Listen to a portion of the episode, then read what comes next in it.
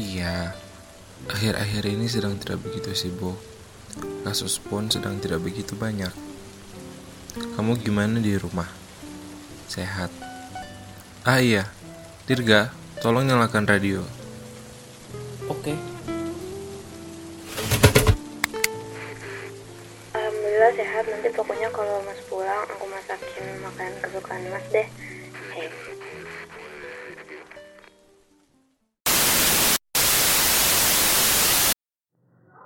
Sebuah kasus pembunuhan berantai tengah terjadi di jantung kota Bandung yang kita cintai ini. Dan hingga kini, pelaku masih belum...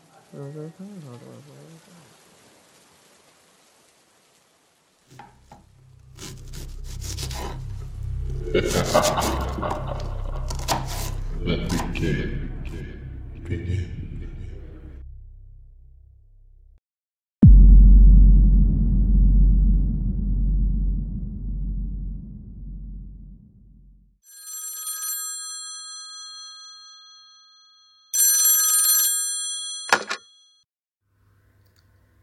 Iya halo, Assalamualaikum. Dengan agensi detektif Hamzah. Waalaikumsalam Hamzah. Ini saya. Kamu tidak menyimpan nomor HP saya. Ah, Pak Letnan. Maafkan saya, saya simpan kok. Saya tidak melihat siapa yang nelfon. Aduh, kamu ini kebiasaan. Ya sudah tidak apa-apa. Jadi gini, alasan saya menelpon kamu itu, saya ingin meminta bantuan tentang Kasus pembunuhan berantai. Benar kan? Barusan diumumkan di radio. Saya segera ke sana. Dirga, ayo siap-siap. Siap dan mau ke kantor polisi. Kamu ini suka banget manggil dan gitu. Enggak, kita langsung ke KTP aja. Oh iya dong, kan komandan. Hahaha, ya sudah, terserah kamu aja.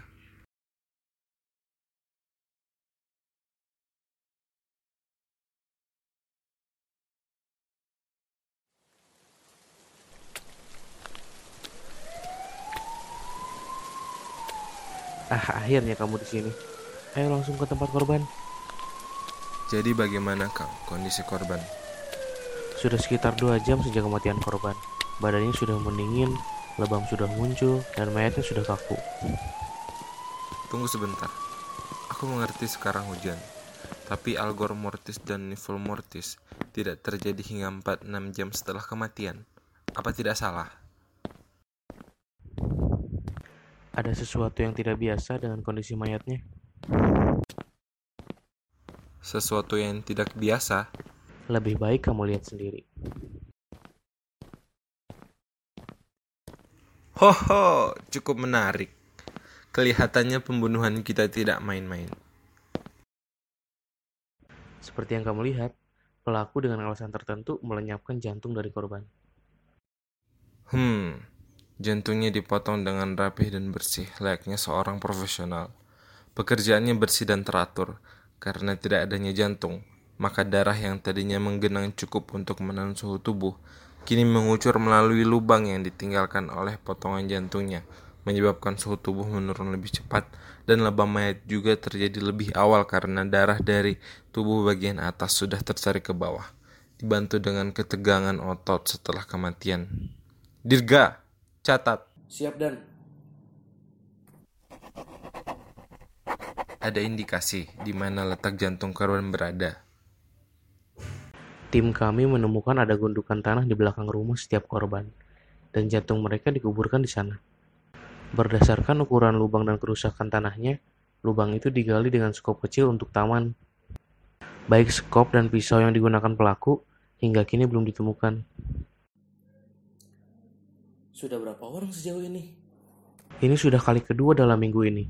Siapa yang tahu berapa nanti jika tidak segera dihentikan? Ini kalau dilihat dari arah potongan yang diagonal dari kiri atas dan seberapa dalam potongannya, pelaku sepertinya bukan seorang kidal. Jika pelakunya bertangan kanan dan melakukan pekerjaan seperti ini dengan rapi, serta memiliki pengetahuan untuk memotong bagian yang tepat untuk mempercepat proses pembusukan mayat, Maka pelakunya pasti berniat untuk mengelabui polisi tentang waktu kematian dan juga ingin menghilangkan jejak sebisa mungkin. Dari tidak adanya serpihan rambut ataupun kain, serta tidak ada sidik jari, pelaku menggunakan topi dan sarung tangan yang tidak berbulu, antara sarung tangan kulit atau karet. Kalau dilihat begini saja, maka sulit untuk menentukan. Tapi setidaknya kriteria tersangka sudah mengerucut menjadi lebih kecil. Eh, apa itu di bawah mayatnya? Ada apa? Ini. Ah, kukira tadinya hanya genangan darah.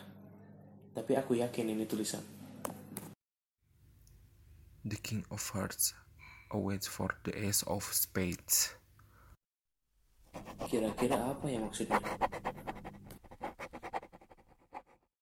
Itu nanti saja. Tulisan ini tidak ditulis dengan alat. Ini darah korban dan ditulis dengan tangan pelaku. Dari ukuran tulisannya, ini ditulis dengan jari manis, tulisannya terlalu berantakan untuk jari telunjuk. Dan ukuran jarinya terlalu kecil dibandingkan jempol dan jari tengah, dan terlalu besar untuk jari kelingking. Darahnya tidak banyak menyebar ataupun berubah konsistensi, berarti tidak terserap ke dalam bahan kulit, yang artinya pelaku menggunakan sarung tangan karet. Kalian semua dengar, segera bekerja.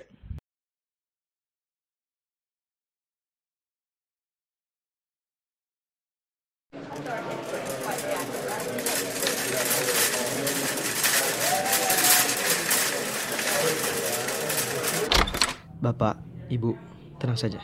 Silakan menunggu di luar. Saya yang akan menanganinya sendiri. Semuanya akan baik-baik saja. Terima kasih. Pasien sudah bersih dan EKG sudah pada tempatnya. Menjalankan prosedur standar operasi memasuki fase pemberian bius. Mari kita mulai.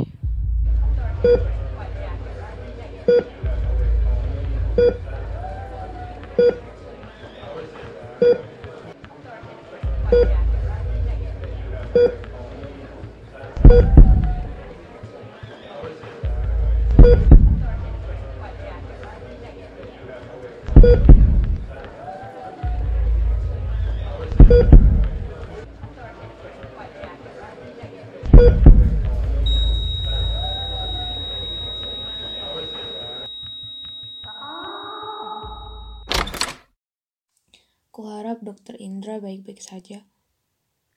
Eh, ke mana pisau Buddha yang tadi ada di sini?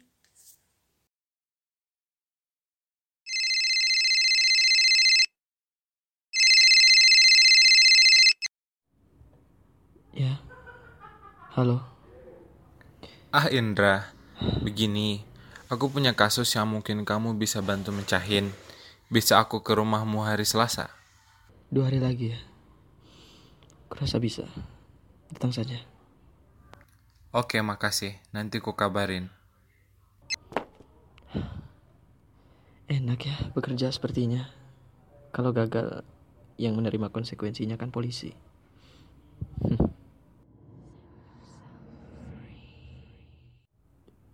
Hah? Su- Suara apa itu?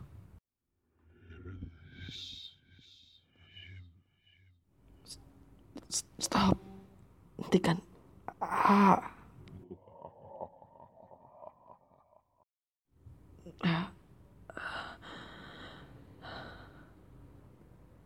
Aku butuh istirahat.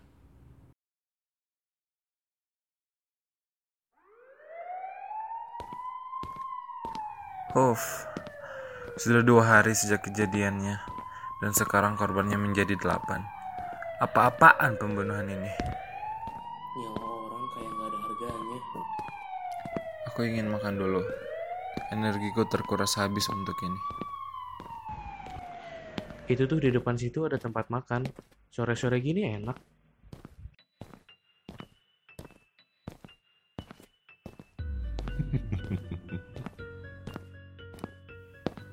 Siapa orang itu? Hei, itu lihat tangannya berdarah dan dia bawa pisau. Ayo kejar! Catch me if you can. Hei tunggu, mau ke mana kau?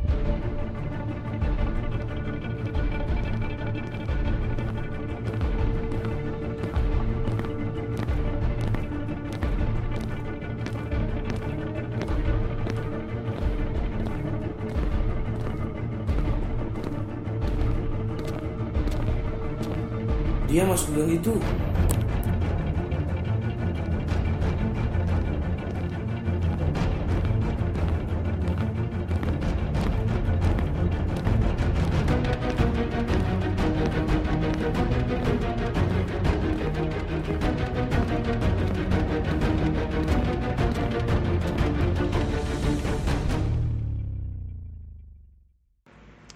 Sial, ke mana dia pergi?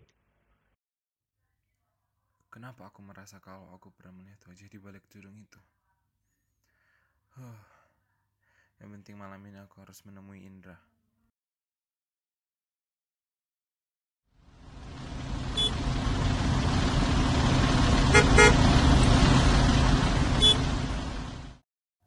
Bagaimana keadaanmu? Ya, begitulah. Seperti biasanya. Kau sendiri bagaimana? Ah, dan juga mau teh atau kopi? Kopi aja. Terima kasih ya. Kasus ini sangat menguras tenaga. Tapi kayaknya aku masih sanggup. Hmm, baguslah kalau begitu. Bagaimana? Ada perkembangan kasus yang sedang kau tangani sekarang ini? Hmm, sejauh ini sih kriteria pelakunya sudah ditemukan. Hmm. Berdasarkan informasi dari lapangan, jantung korban sudah diambil. Begitu? Ini menyebabkan peredaran darah setelah kematian ter terhenti. Yang mana menyebabkan rigor mortis lebih cepat terjadi. Yang juga mengakibatkan karena darah tidak ada yang mengalir di tubuhnya. Maka panas yang menjaga otot tidak kejang pun menghilang. Menyebabkan livor mortis juga lebih cepat terjadi. Ketiadaan panas ini juga menyebabkan mayat lebih cepat mendingin. Makanya algor mortis terjadi jauh lebih awal dari seharusnya. Lebih mendingin, lebih cepat mayatnya dari yang seharusnya. Kalau boleh aku bilang detail dari kasus ini cukup uh, fascinating. Apa sih itu bahasa Indonesianya? Uh, menakjubkan. Maafkan aku, beginilah sulitnya menjadi seorang multilingual. Ya, seperti yang dikatakan orang-orang. Your personality changes when your language changes. Kepribadianmu berubah saat kau menggunakan bahasa yang berbeda. Ya, jadi begitulah kira-kira. Kalau dari kriteria yang kau berikan, sepertinya pelaku bisa saja salah satu dari ahli medis. Mungkin aku pun bisa melihat file yang ada di kantorku. Nanti akan aku selidiki lebih lanjut di waktu pribadiku. Tenang saja, kau pasti akan kukabari. Untuk sekarang, uh, ambillah ini dulu. Ya, obat penenang agar kau tidak begitu mengalami tekanan. Terima kasih. Kalau begitu aku akan melanjutkan penyelidikan. Ya, sama-sama. Senang bisa membantumu.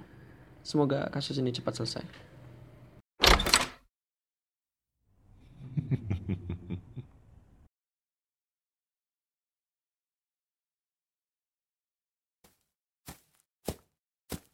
Hmm. Letnan Yoko menemukan kartu ini setelah otopsi lebih lanjut. Katanya ditempel di tempat jantung korban seharusnya berada. Memang psikopat sekali pelakunya. Hah, kau lagi? Setidaknya panggil aku dengan namaku. Aku Shura. Senang bertemu denganmu, Detektif Musa. Dari mana? Tidak penting dari mana aku tahu tentang namamu. Tidak penting juga untuk tahu tentang siapa diriku. Dan kalau kau bertanya-tanya, benar. Akulah pelakunya. The King of Hearts awaits for the Ace of Spades. Bukan begitu?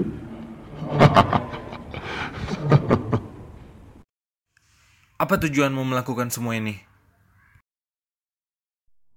Aku melakukannya untuk membuat dunia sadar. Bila jantung sudah berhenti, semuanya akan berakhir.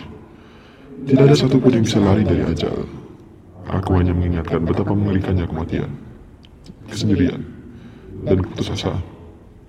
Tidakkah kau lihat manusia saat ini sama sekali tidak takut dan bahkan tidak menghargai kematian? Dijadikan candaan, dijadikan bahan tertawaan, atau meme dan semacamnya. Disgrace!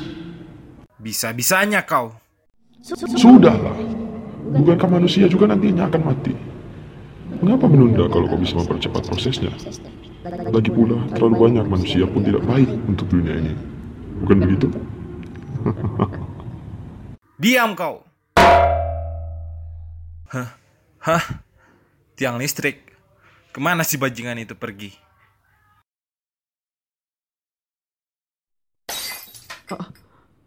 Genggamanku ah, sudah tak sekuat dulu lagi. Tanganku mulai bergetar.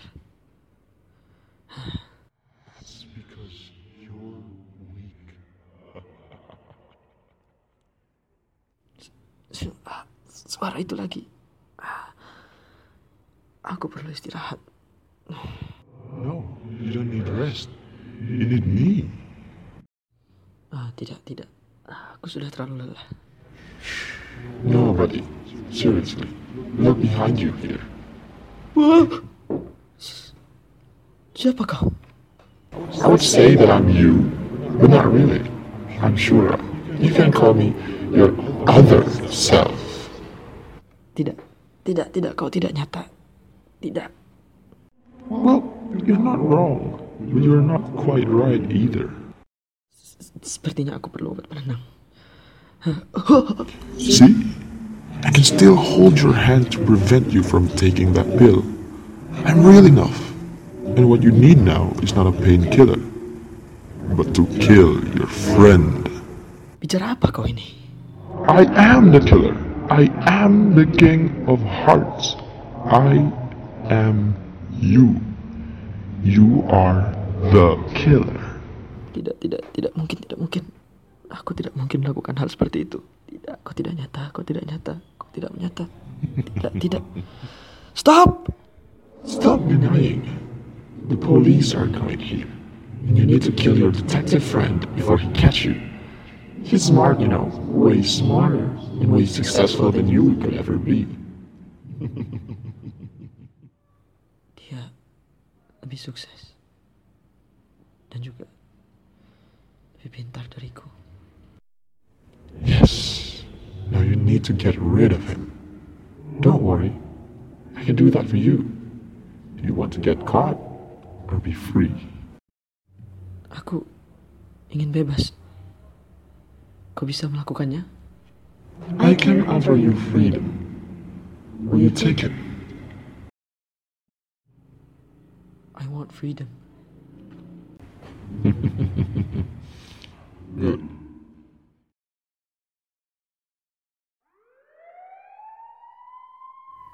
Jadi, Anda bilang kalau Anda punya bukti yang solid, Pak. Tim saya menemukan kejanggalan pada jadwal dokter bedah pada setiap kejadian pembunuhan. Dan semuanya terletak pada jadwal dokter bedah yang satu ini. Indra, ini kan Sebentar, Pak. Apa ini tidak salah? Mungkin ini hanya kebetulan. Saya tahu Indra ini temanmu, tapi saya juga mendapat bukti ini. Salah satu ruang bedah tempat Indra beroperasi beberapa hari lalu kehilangan sebuah pisau bedah.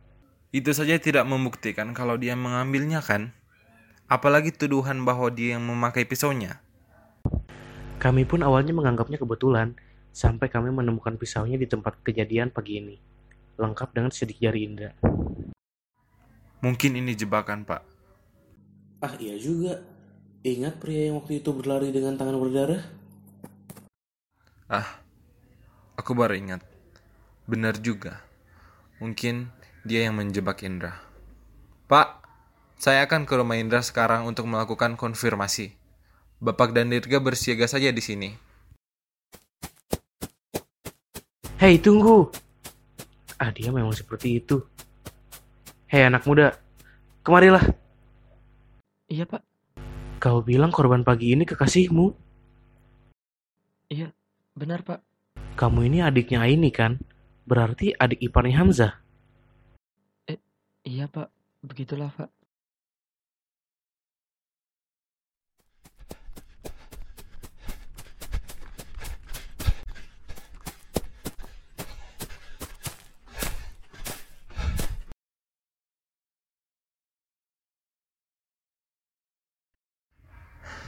Kau, kau kan yang menjebak Indra dalam semua ini.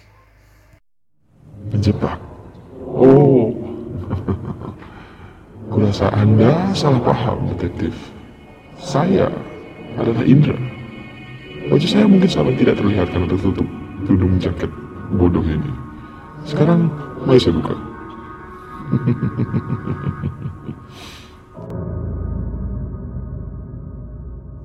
Ti- tidak mungkin. Kak, kau pasti operasi plastik atau semacamnya. Mengakulah. Tuduhan macam apa itu? Saya harap saya bisa merasakan operasi, tapi sayangnya saya tidak begitu nyata. Detektif Hamzah, saya hanya ada dalam kepala Anda. T- tapi bagaimana? Apa Anda ingat obat yang diberikan oleh Indra? Ya, benar. Saya yang memberikannya.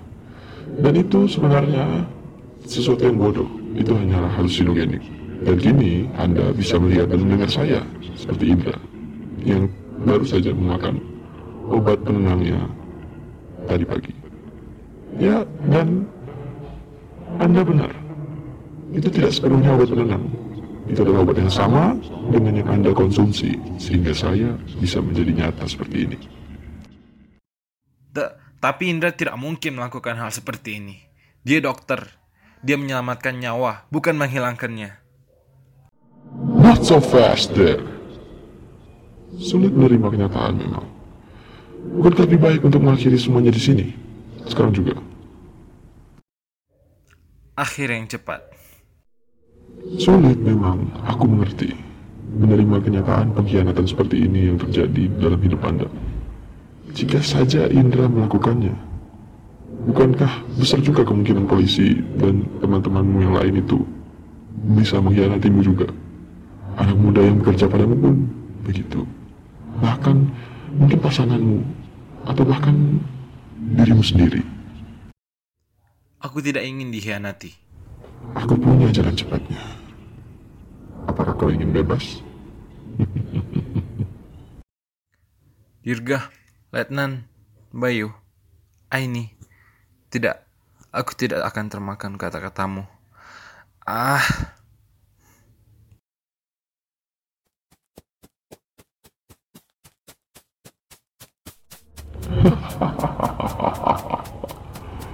We will continue the unfinished business. Although it is interesting to see you trying to stop us.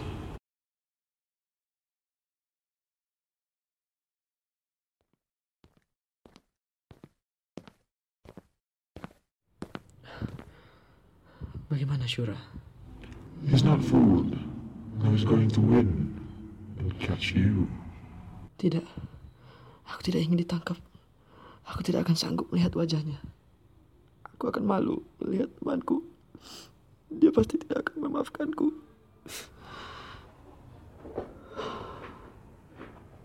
Time and time again. How many times should I tell you that you've been tricked, you've been trapped in his webs, his words, his games? I'm not one to tell you this, but he's not as good as he seems to be. He lies, he manipulates, he plays. How many times should I tell you? He's not what he says he is. But the truth is out there. You don't have to believe me. Look at him yourself and see what it's worth. I have a way out for you. You can avoid capture. You can avoid him by avoiding life. End yourself and your suffering and win against him. Remember, the ace of spades beats the king of hearts, but none can defeat a hand with no cards. See you at the other side. Begitu ya. Jalan keluar. Kalau memang ini satu-satunya cara, aku akan melakukannya. Selamat tinggal. Semuanya. Terima kasih.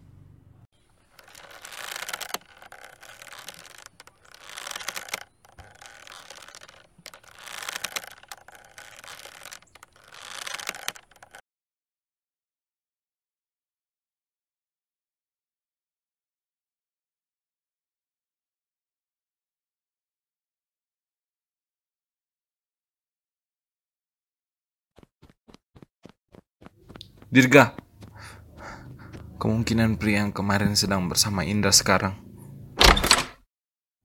Indra, Indra, In, astaga, tidak mungkin Indra. Dan, dan, halo? Letnan, sebaiknya kita menyusul. Sepertinya sesuatu terjadi di rumah Indra. Bawa juga Mas Bayu sama Mbak Aini.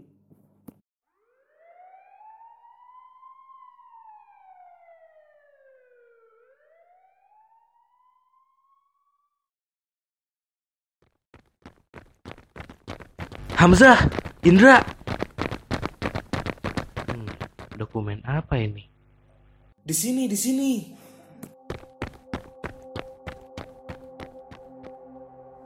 Astagfirullahaladzim. Mas, mas, udah. Udah, ayo ikut ke mobilnya Bayu dulu. Jadi Indra ternyata benar-benar pelakunya. Kenapa bisa yakin, Pak? Saya nemu dokumen ini. Hasil periksa dua hari yang lalu. Katanya Indra mengidap skizofrenia dan split personality disorder. Ini menyebabkan Indra bisa berubah sikap dan perilaku sampai seperti orang lain yang bukan Indra. Dan dia juga nggak akan ingat apa yang diperbuat sama kepribadiannya yang lain. Hal ini bisa terjadi karena stres dan depresi. Indra yang malang.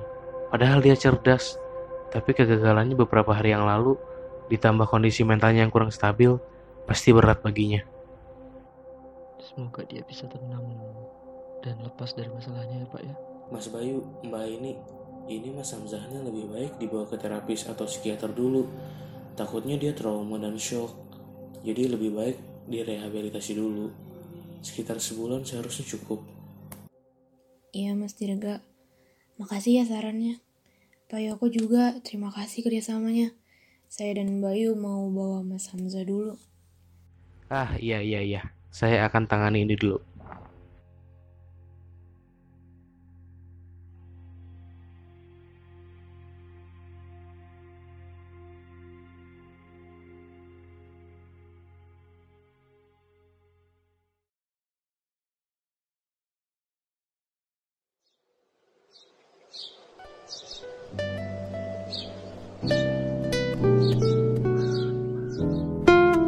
Iya, alhamdulillah.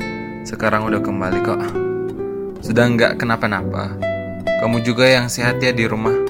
Ah iya, Dirga, tolong nyalain radio dong. Siap dan.